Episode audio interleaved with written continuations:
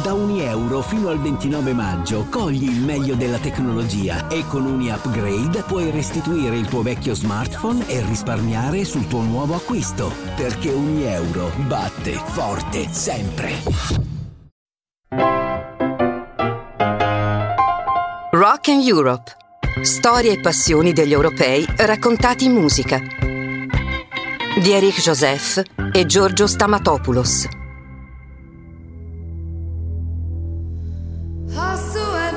Jedi Visual e Huffington Post presentano 99 palloncini sopra Berlino. Inena e l'incubo della guerra nucleare nell'Europa della guerra fredda.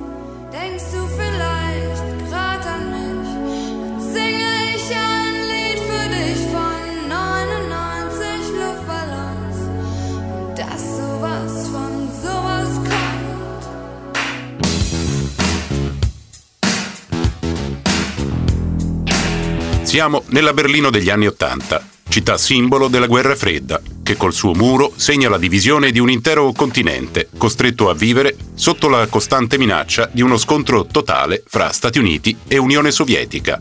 Corsa agli armamenti, equilibrio del terrore e attacco preventivo sono le parole chiave del clima di quegli anni.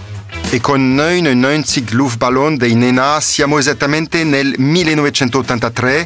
In tutta Europa si moltiplicano le basi militari e le testate atomiche.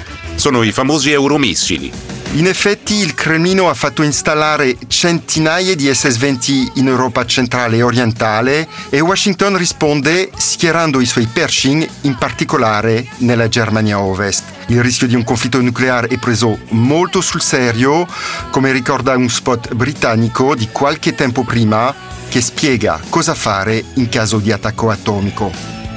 First, if you are at home, if attack is imminent, you will hear the attack sound like this.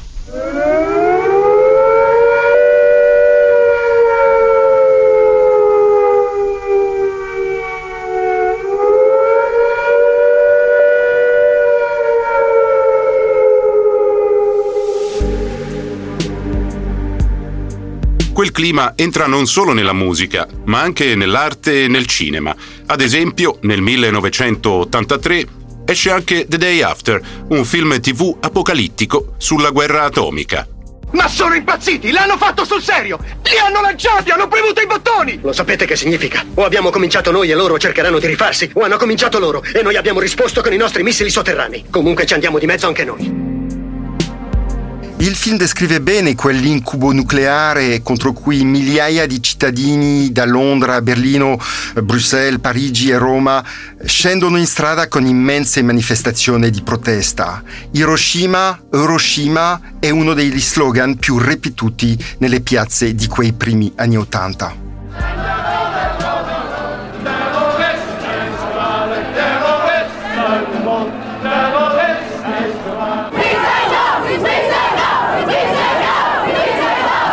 Welcome to everybody in the name of the National Committee for Peace and Development, avec tous les délégués de l'ensemble des pays d'Europe, de Grande-Bretagne, de Hollande, d'Allemagne, d'Italie, de France et d'autres pays encore sont venus aujourd'hui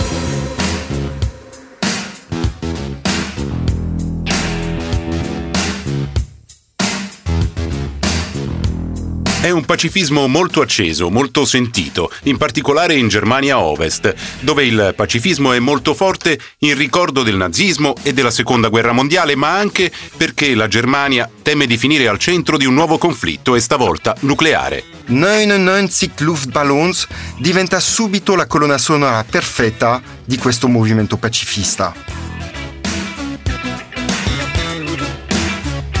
Cantata da Gabriele Susanne Kerner in arte Nena, che è anche il nome del gruppo, la canzone immagina come anche 99 innocui palloncini possano scatenare una guerra. All'inizio della canzone dei piloti militari trovano nel cielo questi palloncini per bambini, decidono di abbatterli e questo innesca una terribile reazione a catena proprio come quelle temute nella realtà.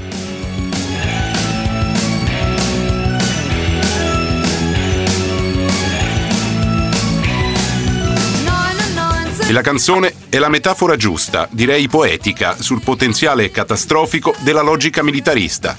È una favola nera, dal ritmo incalzante, scritta con la semplicità di una filastrocca per bambini, dove tutto si moltiplica per 99, dai palloncini fino ai 99 anni di guerra che portano il mondo alla rovina.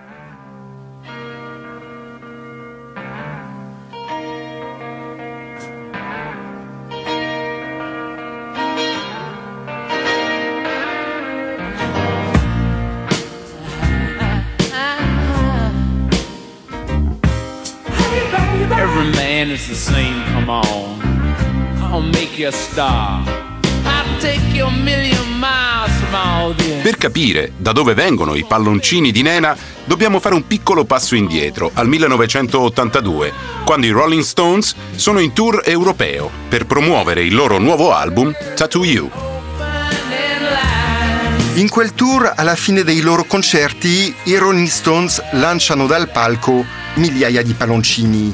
A Berlino Ovest, tra gli spettatori, c'è Karl Karges, il chitarrista dei Nena, che vede la scena e immagina cosa accadrebbe se questi palloncini arrivassero al di là del muro. Dalla parte della DDR, oltre la famosa cortina di ferro. La canzone di Nena parte da questa visione. All'epoca regna la massima diffidenza tra i due blocchi, l'Ovest teme un'offensiva russa, invece dall'altra parte i vecchi dirigenti dell'URSS, che sono stati segnati dall'attacco a sorpresa dei tedeschi nel giugno del 41, credono che l'America e i suoi alleati preparino una nuova invasione. E il primo a esserne convinto è il segretario del Partito Comunista, Yuri Andropov сложной международной обстановке, когда силы империализма пытаются толкнуть народы на путь вражды и военной конфронтации. In questo contesto internazionale difficile, in cui le forze imperialiste cercano di spingere le nazioni allo scontro militare, il partito e lo Stato rimarranno vigili, pronti a reagire in modo fulmineo alla minima aggressione. La paura dei sovietici è alimentata anche dalle iniziative del presidente americano Ronald Reagan, che nei suoi discorsi pubblici lancia formule ancora molto attuali. To make America strong again, Con questa enfasi retorica, all'inizio dell'83 Reagan lancia un enorme programma militare per sfidare il Cremlino con un sistema di difesa spaziale, il famoso piano guerre stellari. Reagan arriva a definire l'Unione Sovietica l'impero del male e esorta gli americani a non rinunciare alla lotta tra il bene e il male.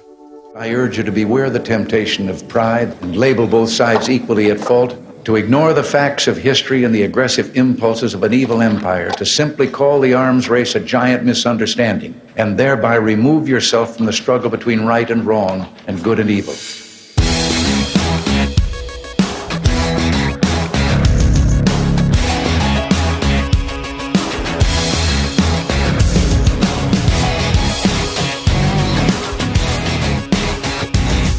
In autunno i russi abbattono un aereo civile coreano che sorvola il territorio sovietico scambiandolo per un aereo spia del nemico. 269 vittime che fanno salire ancora la tensione.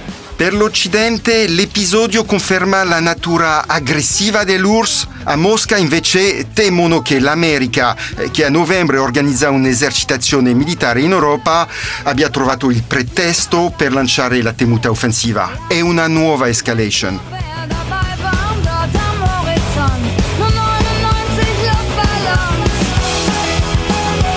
Anche la canzone di Nena è un'escalation, con il suo basso slap funky, le chitarre punk e i sintetizzatori new wave che improvvisamente accelerano. È l'ultimo jam della guerra fredda ed è anche emblematica della Neue Deutsche Welle, la nuova onda artistica e musicale che in Germania è cominciata quasi dieci anni prima. Testi pieni di ironia e nonsense e libera sperimentazione sonora, dal rock punk dei Duff all'elettronica minimal dei Trio.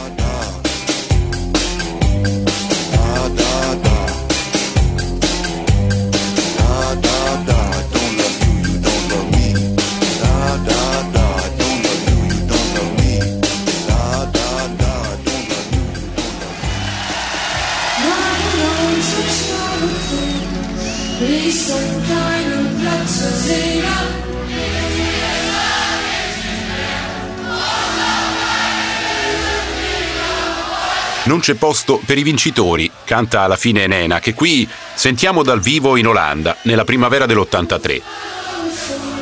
Vedo il mondo in rovina. Ho trovato un palloncino, penso a te e lo lascio volare via.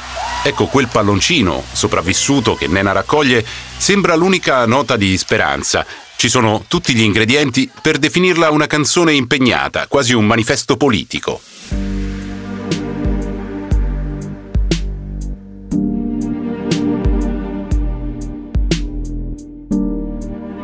In realtà lo è diventato suo malgrado perché i Nena hanno sempre rifiutato l'etichetta di canzone di protesta. Per il gruppo è solo una canzone sulle equivoci. Intanto il brano in pochi mesi scala le classifiche e varca le frontiere, diventando in questo clima di psicosi bellica una hit in tutta Europa. Alcuni pacifisti lanciano addirittura lo slogan piuttosto rosso che morto, a cui vari leader come il presidente francese, il socialista Mitterrand, eh, rispondano con la realpolitik, convinti che mantenere l'equilibrio del terrore sia l'unica condizione per garantire anche la pace.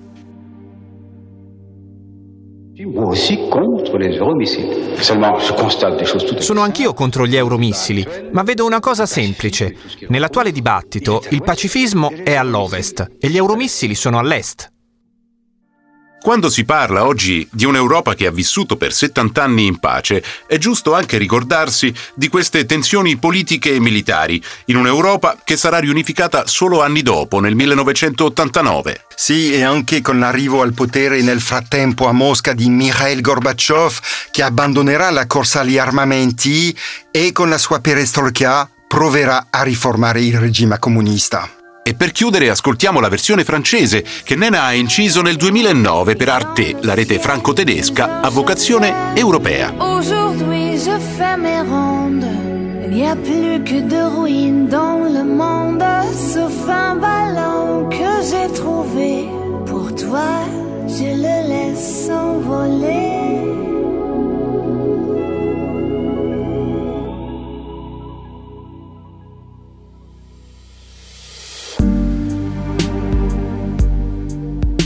Rock and Europe. Storie e passioni degli europei raccontati in musica. È una serie di Eric Joseph e Giorgio Stamatopoulos. Prodotta da Jedi Visual per Huffington Post. Coordinamento editoriale Anna Silvia Zippel. Musiche, sound design e montaggio Stefano Giungato, Gipo Gurrado, Indie Hub Studio.